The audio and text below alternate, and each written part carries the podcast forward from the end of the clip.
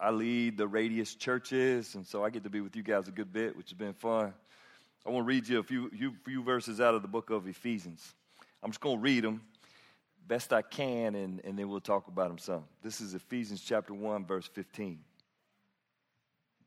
Ever since I first heard of your strong faith in the Lord Jesus, your love for God's people, and your love for God's people everywhere, I have not stopped thanking God for you. I pray for you constantly, asking God, the glorious Father of our Lord Jesus Christ, to give you spiritual wisdom and insight so that you might grow in your knowledge of God. I pray that your hearts will be flooded with light and that you will understand the confident hope he has given to those he called, his holy people who are rich in, in his glory and his inheritance. I'll read that again. His holy people who are his rich and glorious inheritance. Let me pray for a minute. Lord, here we are, another Sunday. We've been doing this. Some of us are since we were kids. Uh, others, Lord, this is is, is the first time or first time in a very long time. So we, we sit in this room, we don't really know what to expect. And I, I just want to ask you to move on our room, Lord. I want to ask you to do something uh, in us that surprises us by your Spirit. We read your word, Lord. You wrote it. We, we just read it recognize it has power, Lord. Yet a lot of times we read it and it uh, just kind of falls flat. We pray you would bring it to life, have it jump off the page, and interact with our hearts even today. In Jesus' name, amen. I wanted to read it quick like that because what's easy to do is pick up the Bible, read some verses, and then, like, what in the heck does that mean? Which is pretty much how those few verses would go. Like you read them, they're hard to remember. So I thought what we do, we don't have many verses. We'll just take our time. We're going to go through like three or four verses, and we're going to go almost phrase by phrase, talk about it, and try to get the feel for the whole for the whole passage.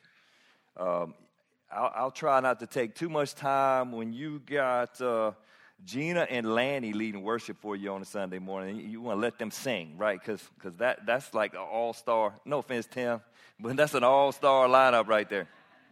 It's your wife, right? So it, it works. Uh, I want to remind you this passage is real simple. It says, Ever since I first heard of the strong faith you have in the Lord Jesus, who's the I? Paul. It's a guy named Paul. And if you don't know how the Bible works, Paul wrote 13 books. We call them letters, really. He wrote letters to different churches primarily and a few to different people. And he writes this, what we call letter, to this one group of people called the Ephesians. They live in a town called Ephesus. You would call us the Red Bankians or the White Knollians, right? Like that's, that's who we are. And if he wrote us a letter, it would be called the White Knollians. That's, that's, that's what the letter would be called, and it would be written to us, not, not to me as a leader, it'd be written to us, to the church. He, he's writing it to the saints, to everyone who believes, because this, these are God's people. He calls them holy ones. So if you know Jesus, if you believed in Jesus, then you're a holy one. And this letter, if you were in Ephesus, was written to you. Now, a certain number of letters in the New Testament. There's 13 that he wrote, and there's, there's 27 total books and they were written to the holy people. They're written to the followers of Jesus. And through the early years of the church, we recognize they're written to the church, not just the Ephesians, but to the church, which includes you if you know Jesus. So when we open this up, he says, I first heard of your strong faith. He's talking about the Ephesians' strong faith, and we hope he's talking about our strong faith. Sometimes when you read the Bible, it's really easy to, uh, I don't know, like make it not real. Because it, um, back in the day when I grew up, we read it out of the King James, and it kind of felt not real because it was it almost felt like a different language. Um, but like like Paul is a guy like if you know a missionary, that's that's kind of like Paul. I've, I've planted a few churches. I know Paul, but I'm a church planter, so I have relationship with every church that I've been a part of. I, get, I can call a few of the people there that I still know. I still have a relationship. I could write a letter to them. For that matter, I was at Radius White Knoll for three years. Paul was at Ephesus for three years. And so I have relationships, some of y'all I know really well, and some of you I, I, don't because I've been gone for a while. And so I can pop back in, and I know exactly what Wes is talking about when he talks about White Knoll High School football and feeding them because I've been there a whole bunch. Right? So there's like this, what you want to realize when you're reading the Bible, Paul's got a real relationship with his people. It's not like some kind of thing in another world. It's this, he just, he knows where to eat right? In Ephesus, he knows where to go eat in, in the morning. If he wants three grits scrambled with cheese, um, three eggs scrambled with cheese and grits and sweet tea, he knows where to go, right? Like I used to go to brunches when we lived here, which is no longer. So now I go to Waffle House and I get a, I won't tell you what I get there, but anyway, there's a, there's this, it's real.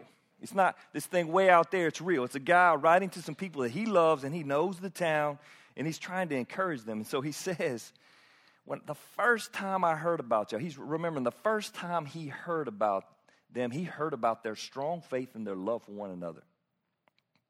It's a great question for us to ask. Radius White Knoll, What's the first thing people hear about us? What do they say about Radius White Knoll, What's the first thing?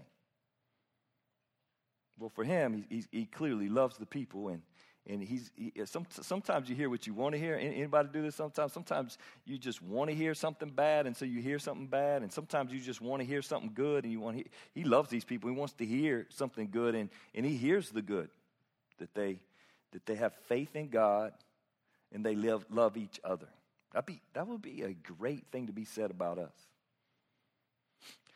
That word faith um, the biblical definition in hebrews chapter 11 i'll read it to you being sure of what we hope for and certain of what we do not see.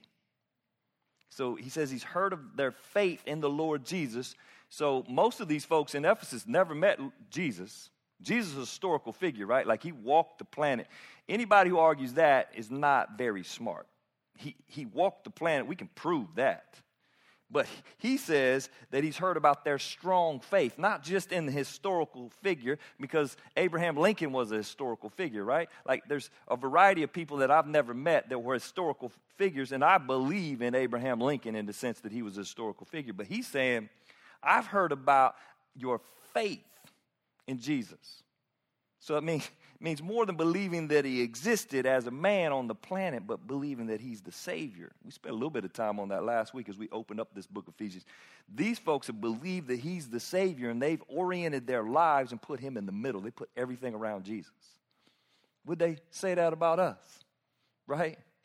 If you're down the road in Pelion and they're talking about Radius White Knoll, what they say about the White Knollians? Yeah, they, those people have some crazy faith in God. And, and then the second line is interesting because there's multiple places in the Bible that do something similar, similar, and your love for God's people everywhere. So not only do you love God, it's really difficult for you to have faith in God and love Him and not love people. As a matter of fact, if you don't love people, you probably ought to question whether you love God. It's difficult to have the Holy Spirit indwell you and not love other people. And so, would people say about Radius White Knoll that we love each other? That we do anything for each other? I'm on a little text thread with the shepherding elders here, and there's nonstop activity at Radius White Knoll where folks are being cared for. I'm on a little prayer thread. Uh, when the cards come in, there's, there's this, it's pretty cool. It's not like just this lame, like, pray for these things. It, has got passion to it. I saw it this week. A couple folks in the hospital praying for. There's this warlike attitude because of love for one another. When Paul hears about this church in Ephesus, he says, they talk about your faith in God and they talk about your love for one another.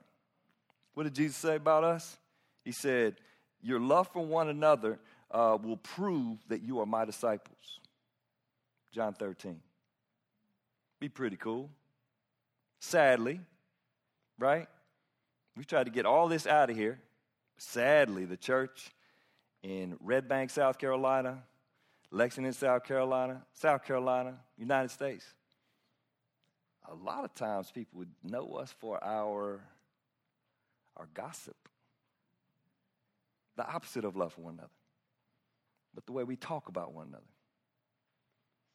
And, It's got to be confusing as heck, right? Like if you're a part of this community and all you know about the church is that they talk about each other, got to be confusing as heck because we're supposed to be known for our love for one another. That means that we're really hard to offend. It means other people, and it's really hard for us to be offended by somebody else. And so we certainly aren't talking about other people behind their backs. Now, we'll talk to people because we love people. Like when my brother's in trouble, I'm talking to him. When my kids are in trouble, I'm talking to them, right? Like there's this, when you love somebody, you're talking to them, you don't talk about them. I'm not talking about my kids in a negative way to you. I'm talking to them and telling them what needs to change. And so, this church, the church at Ephesus, Paul's hearing things. They have faith in God, they love one another. That's a good start. He says, I'm not stopped thanking God for you. Can you feel it a little bit more than just like reading the words on the page? I've not stopped thanking God for you. He knows them. He's thankful for them. They're like an outpost on this mission that he's all about. So you can imagine he started uh, in Jerusalem, and, and then there was a church at Antioch, and he was sent out of this church in Antioch, which is a good bit north of Jerusalem. And then this church at Antioch just sent Paul all over the place. He went on these missionary journeys, and so he got to know people in different towns, and he knew the believers in the town, and so he prayed for them by name sometimes. I'm sure at, at other times and more generically, I want to pray for all the people in Ephesus that know you, Lord. He says, I'm thanking God for you at this mission outpost. Here's what's cool about the church the church ain't never had a center. Most religions in the world, they have this center. They have this place, they what the Mecca, right? Like, like they, they've got this spot, it's center. The church, they have center. Judaism, Jerusalem, center. Church, church center moves around. It started in Jerusalem, moved to Antioch, eventually moved to Rome, at some point, we would say probably the United States of America was where the most of the activity is. It is now left up to the primary activity of the church, where a lot of stuff being sent out of right now is in Africa. It's amazing. The church moves where it wants to because God ain't held down by some little place. He don't need a center. He's looking for outposts. And we are. That's what we are. We're a Radius White. No, we're an outpost. We're a mission outpost. And as a missionary, I'm thankful for y'all. I'm glad you're here this morning, but I'm really thankful for those of y'all that own this thing and hold it in place so that this part of our town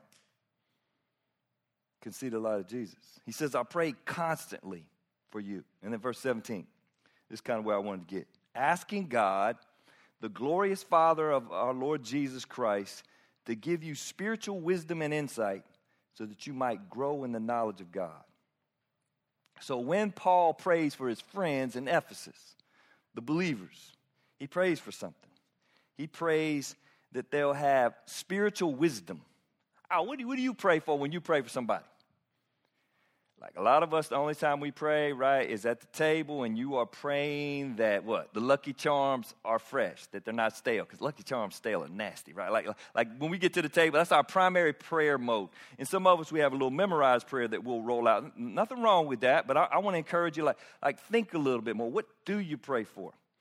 Sure, when I pray for our kids every night, we got a lot of kids, it takes a while, right? So, like, uh, Malachi came up last night, and Mal- Malachi's playing basketball, a little college team, and he is not making his three point shot. Guess what I pray for? Lord, could you please just let him shoot like 35% because it's just not going in? Right. Y'all wouldn't pray for that? I'm praying for that. I don't know about y'all, but I want the shot to go in because it's my son and I'm proud of him. But then there'll be times where you're praying about like, like how we're going to pay the bills. And sometimes it's not a negative thing, like we can't pay the bills, but how should we pay the bills? How, how should we take this money the Lord's trusted us and, and distribute it? I don't know what you pray about at your house. Sometimes Cheryl and I will have been in a fight during, she says an argument, never say fight. We've been in an argument during the day and we're praying, and that's awkward to pray with your wife when you just argue with her for an hour, right? Like it seems like well, God was there during the argument. Might as well speak to him here before we go to bed, and let's just own it. That's the hardest thing to do when I'm not wrong and I'm praying in that moment. I'm never wrong. No, I'm just kidding. Like you, you're praying, you're praying with your wife in that moment. You're kind of both wrong. Like it's just really awkward to be there with God and and her because He knows the absolute truth. Even if your facts were right, your attitude was wrong. So to just make that right in a moment at, at, at night is great. That's that's a great way to pray. A lot of times we pray for just the physical, not like to get rich necessarily, but just to make it How am I going to make it through this life? Watch, Paul's praying for these people that he really loves at this outpost at Ephesus. And what does he pray for? He prays that they'll have spiritual wisdom. He doesn't pray that they'll get what they want. I think it's primarily the way Americans pray because we, we got a lot. We're always praying that somebody or that I will get what I want. He says, I, I want to pray for something even better than what they want. I want to pray for what they need what, at their deepest level, if they have the Spirit within them, they want. He prays for spiritual wisdom and spiritual insight. Let's just differentiate between the two. So if I was going to pray for you today, and I will in a minute, I'm going to pray for you to have spiritual wisdom and spiritual insight. Wisdom. Anybody think of a book of the Bible that's a wisdom book? Anybody? Proverbs. All right, Proverbs. 31 chapters. It's great, great book in the Bible. It's full of wisdom. And, and as a matter of fact, I encourage my kids, especially when they go to college, to read a chapter a day. So there's 31 days in a month. You can read 31 chapters of Proverbs over the course of the month. And if you do that for multiple months, it's crazy how the, the verses will begin to jump off the page. I just did it this morning just to demonstrate the exercise. This today's the 14th, so I read Proverbs 14, 14 and here's, here's the proverb that jumped off the page, page for me. A peaceful heart leads to a healthy body. Jealousy is like cancer in the bones. Anybody disagree with that? Anybody jealous in here? I can tell. You look terrible. no, that's what it says, right? That's what it says. When you know, when somebody's consumed with jealousy, it's like they just look terrible. Every time you talk to them, you're like, ah, man, you just taking the life out of me, right? But on the flip side, the proverb says a peaceful heart leads to a healthy body. Takes all the stress off. The peaceful heart. When you're around somebody that's peaceful, they just, it seems like they're playing life free. They can, they can just be who they are. But the jealous person that's always talking about Jimmy down the tree, street, or oh, is there Jimmy here? Sorry, but or, or, or we got Sal. We do have. Uh, let's see, uh, Susie. Da, I, I, we got one of them too. Anyway, somebody down the street. They're always talking about somebody else. They're jealous. They want to have what somebody else is. They look at Facebook and it consumes them about where that lady got to go on vacation with their three friends, and and this jealousy just consumes them. They're always talking about something they don't have, right? Just kind of a little miserable to be around. Simple proverb. It's a spiritual proverb. It's in the Bible. It's something that God put on a piece of paper so that we could read it and know it, so that we can enjoy that freedom. So he, he's saying, Hey, I want you to have wisdom that comes from God. Some of that's written so you can read it and learn it, and some of that he gives supernaturally. Then he says spiritual insight, and the word insight in other translation is revelation. And it's not like God's going to necessarily reveal something to you and you're going to be, write, be able to write it down. It's going to be God's word, right? Like it's going to have that kind of authority. But God, through my life and through others' lives in this room that know Jesus, has revealed himself to us. And that's really when, when spiritual insight is actually having God reveal himself to you. You ever had just a little time with God and you're like, it, it, it becomes more than some exercise of intellect becomes a spiritual exercise. And God reveals himself to you. It's not like I've ever seen him. If I had seen him, I'd be dead, right? Because he's holy. He's, he, he would overwhelm me. It would kill. But, but I have, in a, in a spiritual way, experienced him. Spiritual insight. So Paul's praying that for, for the people at Ephesus. In a minute, I'll pray for you that you have spiritual wisdom, like the Proverbs, that you'll make a good decision. I often tell my, my kids, like, the way you make decisions, you start with the Proverbs. You make a decision according to the Proverbs, according to all wisdom, all the experience that you can get. So ask an old man. Ask a, you never call it an old lady, right? Like an older lady, a mature lady. Ask an old man or a mature lady. Like, ask them what they did back in the day. Learn from them, gain wisdom and make your decision based on that unless God tells you to do something that doesn't fully align with wisdom. He usually does. He says, uh, I'm asking God, the glorious Father of Jesus Christ, to give you spiritual wisdom and insight so that you will grow. The word we use at church all the time. There it is, right in the NLT uses the word so that you'll grow in your knowledge of God. What's he mean by that? Does it mean that you need to go take a course online to grow in your knowledge of God, well, that wouldn't be terrible. It'd be good for you to challenge your intellect and learn the Bible online and take a class. That's not a bad thing, but that's not what this means. I want you to grow in your knowledge of God. Another translation, uh, NIV reads, reads, Know Him better. Man, you know the way I got to know Cheryl better? Time. Just looking at her and talking to her and listening to her, I just got to know her better. We use the word like intimacy. And sometimes that weirds us out a little bit when it's, when it's a husband and a wife, but that there's this deep connection between the two. It's not just physical, it's uh, emotional, and it's even spiritual. This connection that a man and a woman have, and, and God actually compares the church. Remember, we're just a little mission outpost of the church, but the church and its relationship with Jesus is supposed to be intimate. It's supposed to be close. It's supposed to get better and better with time. I'm at 32 years. Cheryl can finish my sentences. She corrects me before I do what I'm going to do wrong, even before I do it wrong, which kind of annoys me. Like, let me do it wrong first and then correct me. But now she's correcting me before I do it wrong. Like, like that's, that's intimacy. She knows me. And he, he's saying to us that uh, he wants, in, into the church, that he wants us to grow in the knowledge of God. That's the expectation. So, how? How do you grow in the knowledge of God if it's not just intellect? Check out the verse, next verse, and it kind of explains it. I pray that your heart's heart in the Bible is never about the thing in there that's just that's just uh, beating. I had, I had a stress test this week, and they test my heart. Turns out my heart's really good.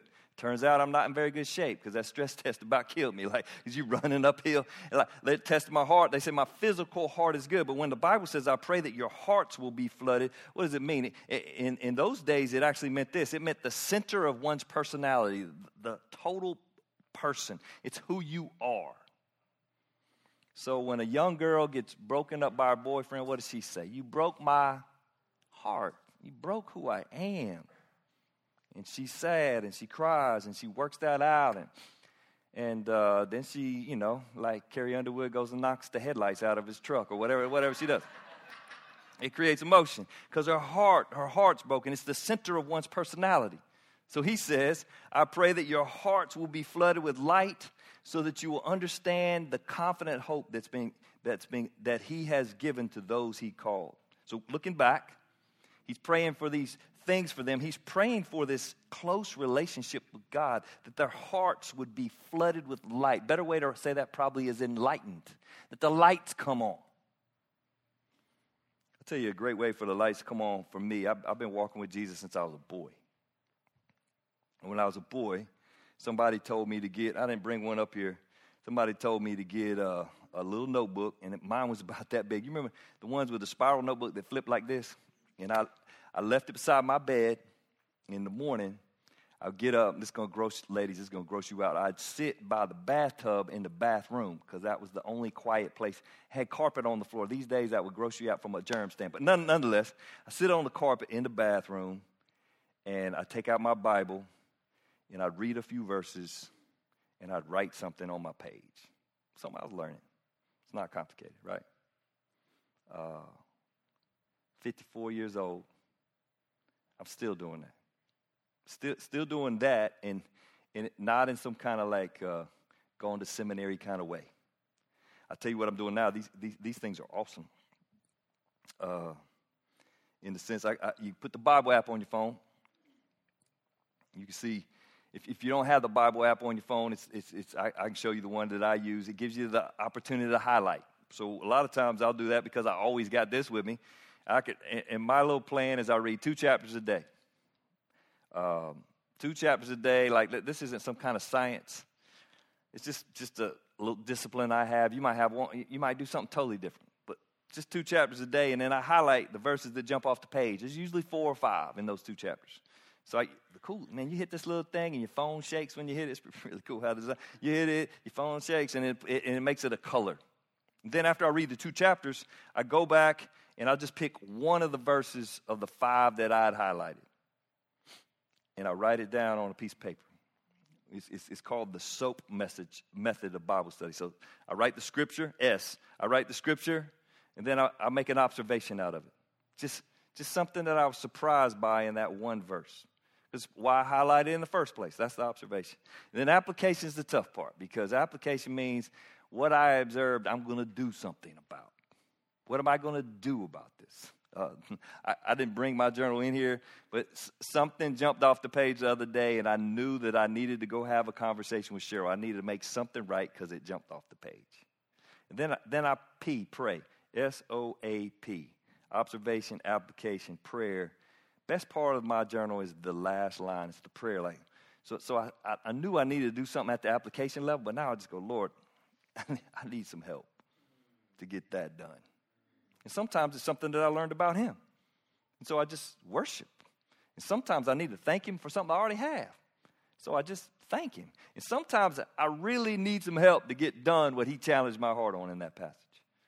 So what happens is over the years, right? Over all those years, I can finish Jesus' sentences. I know what He's going to say. I can anticipate what he would say in a certain situation. It's just just like Cheryl can finish my sentences, I can finish his. It becomes who I am, and that's not because I'm a pastor or a preacher. I'm not doing this for a job. This is about a relationship. It's what we're. This is what we're hoping that the Radius churches that the church does. That they have this relationship with God. And you're like, man, the, the word it just doesn't do that for me. I hear you. It is dry at times. There's no question. Man, I, I would just ask you to ask God before you read it, please make something jump off the page to me. Uh, we're talking about 10, 15 minutes of, of, reading. We're not talking about like reading all day long. Most of us aren't great readers. There's some exceptions in the room, but, but this thing's different. This book, written by God through 40 men, 66 books, that's been heralded, heralded through the ages as, as uh, made by God, it's different. Really cool to read it and then get to the point over the years, and it takes years. So what? It takes years. You start. Man, the first couple days with Cheryl were awesome.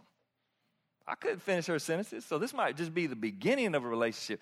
Man, I, I still I still look back to that first year with Cheryl as like that was an amazing year as I was getting to know her. Now we 35 years knowing each other, 32 years married, like we're still getting to know each other, and it, it's not always as crazy as it was the first time, but but there's still this life to that relationship, and this thing that we're celebrating at church on Sunday is a relationship but you can only have it if you believe. Check out the passage. I pray that your hearts will be flooded with light, that they'll be enlightened, that you won't be dull anymore spiritually.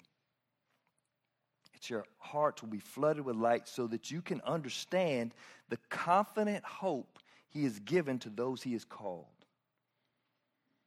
I'll just keep working the relationship with Cheryl. This, this confident hope. Like I, I I have this utter confidence in my wife, she and me. And you know, we're both flawed, so that's a little dangerous. I have this confident hope in my relationship with God that He has given me what He says He would give me. He said last week at the beginning of Ephesians that I'm adopted as His son. What's that mean? Ladies, he doesn't say daughter, he says it on purpose. He says it to you on purpose because he wanted you to have full rights as sons. Because in those days, if you weren't a son, what did you not? You didn't get full access to the Father. You didn't get an inheritance. But he says that all believers, male and female, are adopted as sons, which means we have access, right? Man, with my kids, used to be running around. I respect you young parents so much. They'd be running all around, and I'd have you having an important conversation with somebody, and they would run straight. Now, we had little rules on how they were supposed to do that, but they had access at any time. All the other adults in the room knew they needed to wait.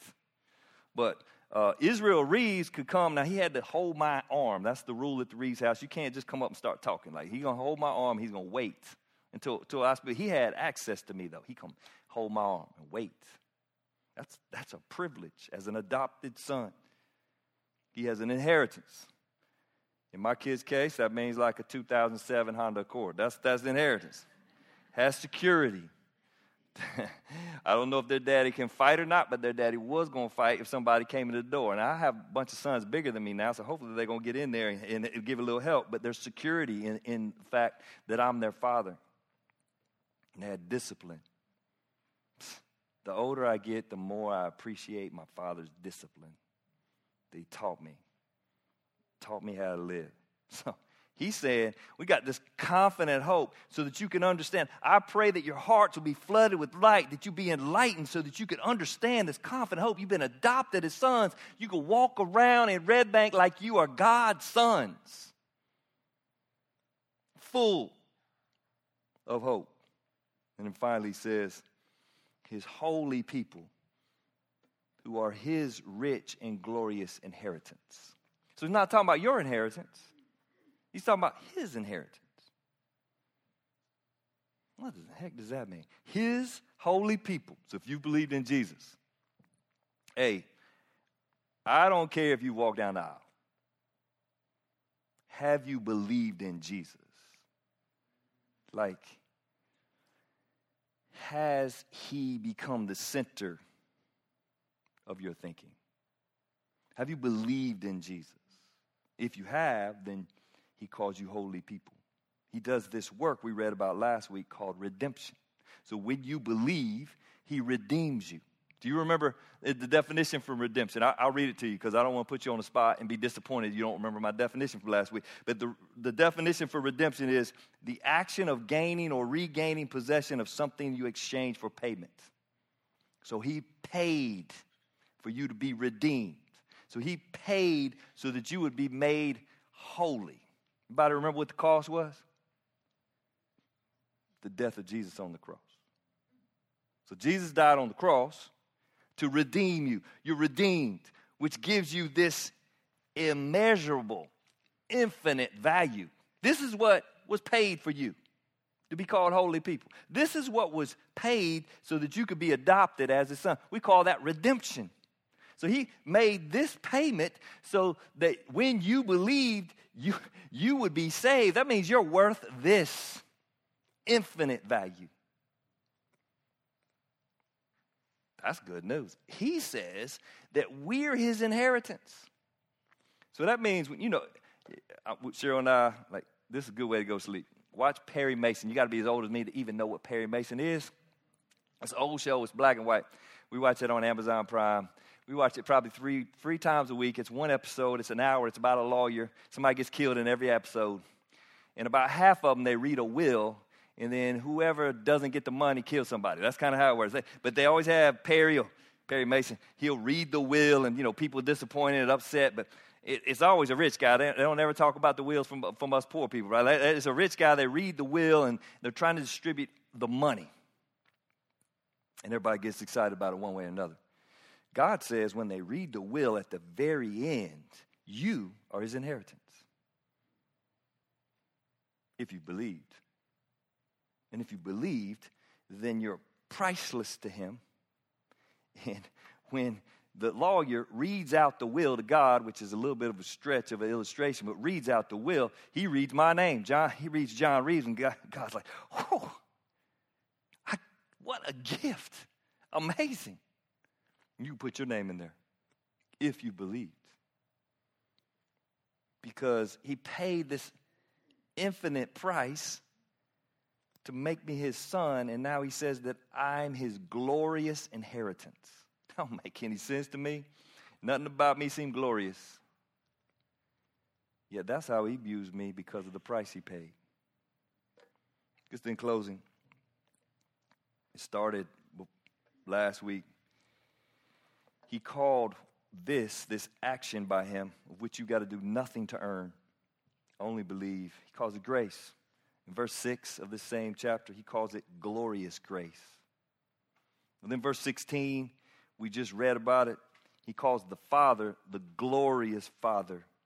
The glorious Father executed glorious grace so that he could call you his glorious inheritance.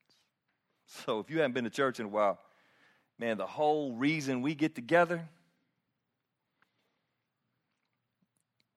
is to celebrate what he did on our behalf. We're going, you're going to hear some great voices sing in just a second and listen to them, enjoy them, but don't get distracted from the fact that God redeemed you and he sees you, no matter how jacked up you feel this morning, if you've believed, he sees you as his inheritance. And he's looking forward to celebrating when you come join him in heaven. Let's pray together. Thank you for your word, Lord.